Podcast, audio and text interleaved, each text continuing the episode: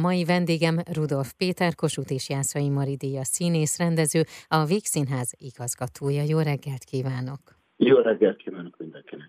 A Víg Színház 2022-es 23-as évadáról beszélgetünk, ez a mai témánk, de mielőtt belekezdenénk az új évadba, egy picit tekintsünk vissza. Milyen volt a 2021-22-es évad? Mióta én regnárok, egy dologban biztos lehetek, hogy valamiféle bizonytalanság körbe fogja lengeni az évadot. Tehát ugyanúgy vagyunk ezzel, mint az egész világ, harcoltunk a Covid-dal, és a Vígszínház múltjából fakadó logikával megpróbáltunk mindig az utolsó percig, ameddig csak lehet játszani, úgyhogy betartsuk közben a szabályokat. A végére jó esetek is levegőt venni, eldobni a maszkot, és felszabadultan létezni. Én azt gondolom, hogy ha most visszagondolok erre az időszakra, ez közben nekem személyesen egy nagyon tanulságos az igazgatási technikámban egy gyors talpaló időszak volt, és egyébként meg összerántotta a társulatot, és összerántotta a társulatot és a nézőket, és büszke vagyok azokra az előadásokra, amik ebben az időszakban megszülettek. A Szerelmek Városára, Fia Vinyászka Attila rendezett, és mégis létrejött egy, egy kortás magyar zenés anyag, a Sirályra, uh-huh. Dávid Füli rendezett. Örülök, hogy az öregre egy látogatása is miközben mindenféle katasztrófákkal sújtott volt az életünk, működött és megtalálta nézőit. A Pesti Színháznak a kortárs évada is nagyon fontos volt számunkra. Tehát hogy egy, egyszerre legyünk hagyományőrzők, és közben meg jelenidejűek. Nyilván minden színházigazgató ezt mondja, tehát én közhelyeket mondok, ezzel tisztában vagyok, de az már nem mindennapos, hogy a nehézségek ellenére a Víg Színház egy olyan mágnes, és a, a név egy olyan, olyan sok mindent jelent szerte a világban, amit a stream is megmutatott, ami nekünk egy szerencsénk, az elődeink, elődeink vállán állva jobban átvészeltük, és tudhatok múlt időt, ezt az uh-huh. időszakot. Milyen lesz a 2022-23-as évad, és ez a 126. évad lesz? Igen, készülünk is megörökíteni majd, csak ezzel most nem nagyon akarok előre rolni egy uh-huh. fikciós elemek alakított dokumentumfilmmel, elég jól is állunk. Nem akarok letargiába esni, sem én, sem a környezetem nem szeretném a letargiába zuhanna, mert nyilván közben mi a világban történik, ami, amivel szembenéz a, meg a családok, a színház igazgatók, a vállalatok,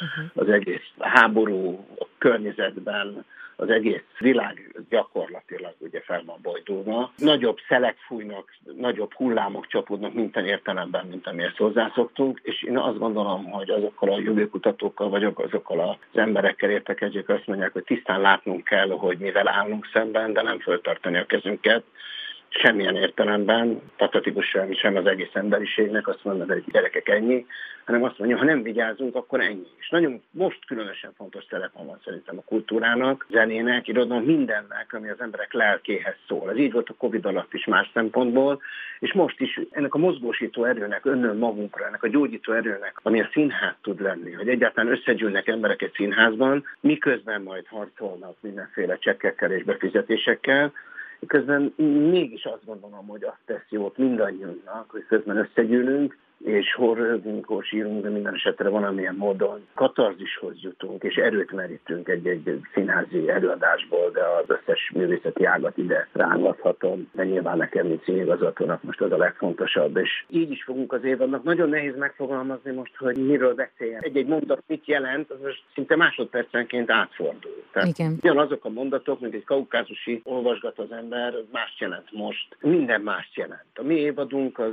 nézőkkel való találkozás találkozás azért most különösen fontos. Elkezdődik most a hétvégén a Terézvárosi napokkal, ahol ott leszünk, találkozunk a nézőkkel. Ez az első ilyen ebben az évben, ebben már mint én vagy ilyen furán évadban. Igen utána jön a pozsonyi piknik, szeptember harmadikán. Itt az ember nyilván ezeket az ünnepi alkalmakat és az odalátogatókat és a bérleteseinket köszönti azzal, és az újabb bérleteseket, hogyha itt vásárolják meg, és itt adnak nekünk bizalmat az évadunkra, akkor mindenféle kedvezményekkel természetesen kirukkolunk, ahogy ezt az ünnephez érik, és aztán szeptember 11-én az nap, amely követi a szeptember 3-i pozsonyi pikniket, és szeptember 11-én ez egy olyan régi hagyomány, az újrakezdés ünnepe, megnyitja a kapuit a Víg Színház, backstage programok, kulisszajárás, egy közvetlen találkozás magával az intézménnyel, a háttérrel, egy impro előadással készülünk. És szeptember 17-től már játszunk, padlást, a dzsungelkönyvét, a pál utcai fiúkat. Megtanított minket az előző időszak, hogy nagyon hasznos, ha egyszer az embernek ilyen szerencséje, hogy nagy zenés produkciói vannak, akkor ezeket a zenés produkciókat úgy érdemes játszani, hogy biztonságban legyünk és ne égjenek ki. Szakmai, emberi, praktikus oka is vannak ennek, beszállnak fiatalok, vérfrissítése menjünk keresztül, ez a nagy munka elkezdődött már gyakorlatilag most és aztán október 8-ától a kastély bemutató. Kafka. így van, Bodó Viktor rendezi, hát ő általa szokott abszolút fantázia és groteszk humor fogja jellemezni az előadást. Speciális címekkel is próbálunk orientálni nézőket, elkafkásodás lesz egy részben, egy átszünettel. Uh-huh a Vinyánszketél, a Hegedűs Dégéz, a Mélyes László, Oroszákos, Kovács Patricia és Adnai Csilla, és többek között láthatóak az ember, zavarban van, mert természetesen mindenkit szeretne felsorolni, és aztán október 22-én már a Pesti Színházi kortárs darab bemutató szőcsartó rendezésében Nick Payne inkognitója érkezik, amely nagyon különös kutatás története a 20.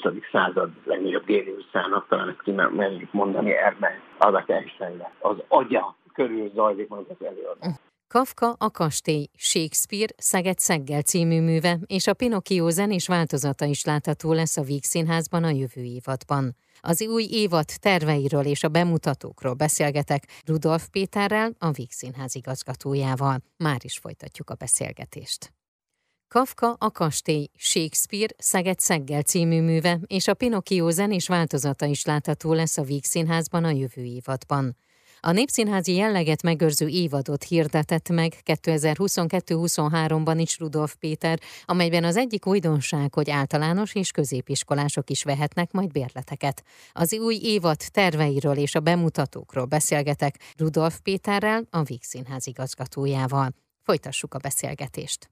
Menjünk akkor időrendben, hogy a Pesti Magyar Színházban, illetve a Víg Színházban milyen bemutatók lesznek. Hát ez most párhuzamosan mondom, végben ezután én rendezem Szeged-Szeggel ühös vígjáték, ezt írtuk oda. Talán jelzi, hogy ez egy nagyon különös színdarabja Shakespeare-nek. Sokat vitatkoztak rajta, most vígjátékról beszélgetünk, vagy egy tragédiáról, és ezt kell össze hoznunk az előbb a közös munkában, hogy ennek egyszerre meglegyenek a groteszk és a felkavaró elemei, hogy nehezen gondolkodjunk, hogy mi a műfaj. Alkatomból adódóan szeretném megtalálni a legdrámaibb jelenetben is a fonákját, és fordítva. Ezek az izgalmas történetek, és nagyon nagy szereposztásunk van, mert itt annyi embert kéne most felsorolnom, hogy korrekt legyek, hogy ezt gyakorlatilag elvinném a, a már az időt. Az egyszerre nem három éjszakája következik. Igen. A Pesti Színház, a zenés dráma, nagy slágerek, Radnóti sorsaik lett ezt a művet, ifjabb Nyászki Attila rendezi, Kern András, Lukács Sándor, Hegedűs a Nagy Károly Jelzte, Irtling István, Oroszákos, Elkis Zsombor, és a nálunk egyetemi gyakorlaton levő Varga Járó Sára játsza nagyobb szerepeket,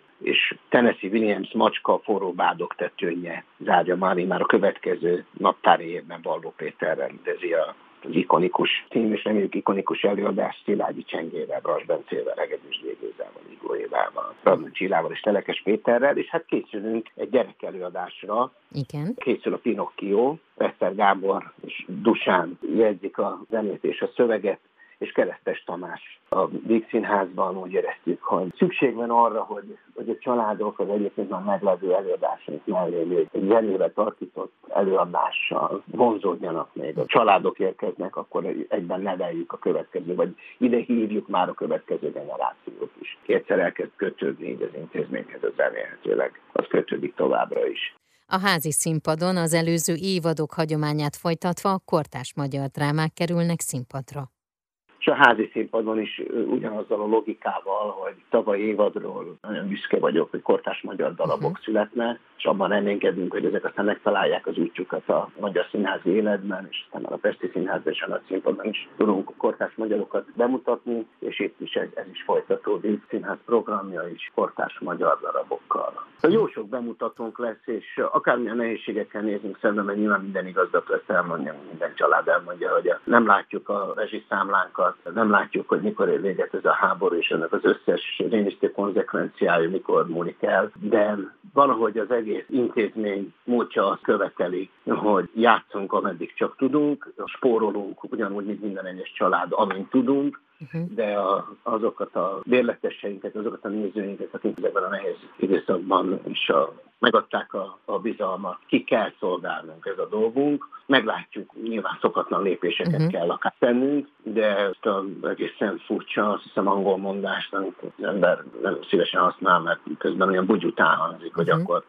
át a folyón amikor odaérünk, addig, addig megpróbálunk teljes gőzzel úgy dolgozni. Nem mintha mi sem történt volna, tehát nyilván nagyon pontosan megnézzük, hogy minden forintnak mi a sorsa, de az érdesek lejátszása, a bérletek kijátszása a szent. Az egyik újdonság, hogy általános és középiskolások is vehetnek majd bérleteket. Ez nagyon fontos, hogy létrehoz az ifjúsági bérletet, és az egésznek a lényege az, hogy egy következő generáció kapcsolódjon a Pesti Színházhoz és a Végszínházhoz, ami ugyanaz, néha el kell mondanom. Ez nagyon fontos, ez egy lehetőséget teremt arra, hogy gimnáziumi közösségek úgy lépjenek be az épületbe, túl azon, hogy működik a végdiák mozgalom, ahol eleve megmutatjuk, hogy hogyan működünk, és olyan furcsa szakmán, furcsának tűnő, nem látszódó, látszólag térben az emberek, akiknek közben nem tudna semmi működni. Őket is meg tudják ismerni, és, és az, hogy ifjúsági bérlettel tanárok orientálni tudják a mhm. színházajárás felé tudják terelni az osztályokat, ez szerintem a teljes magyar színháznak jó, és nyilván minden színház ezzel foglalkozik, de ez most egy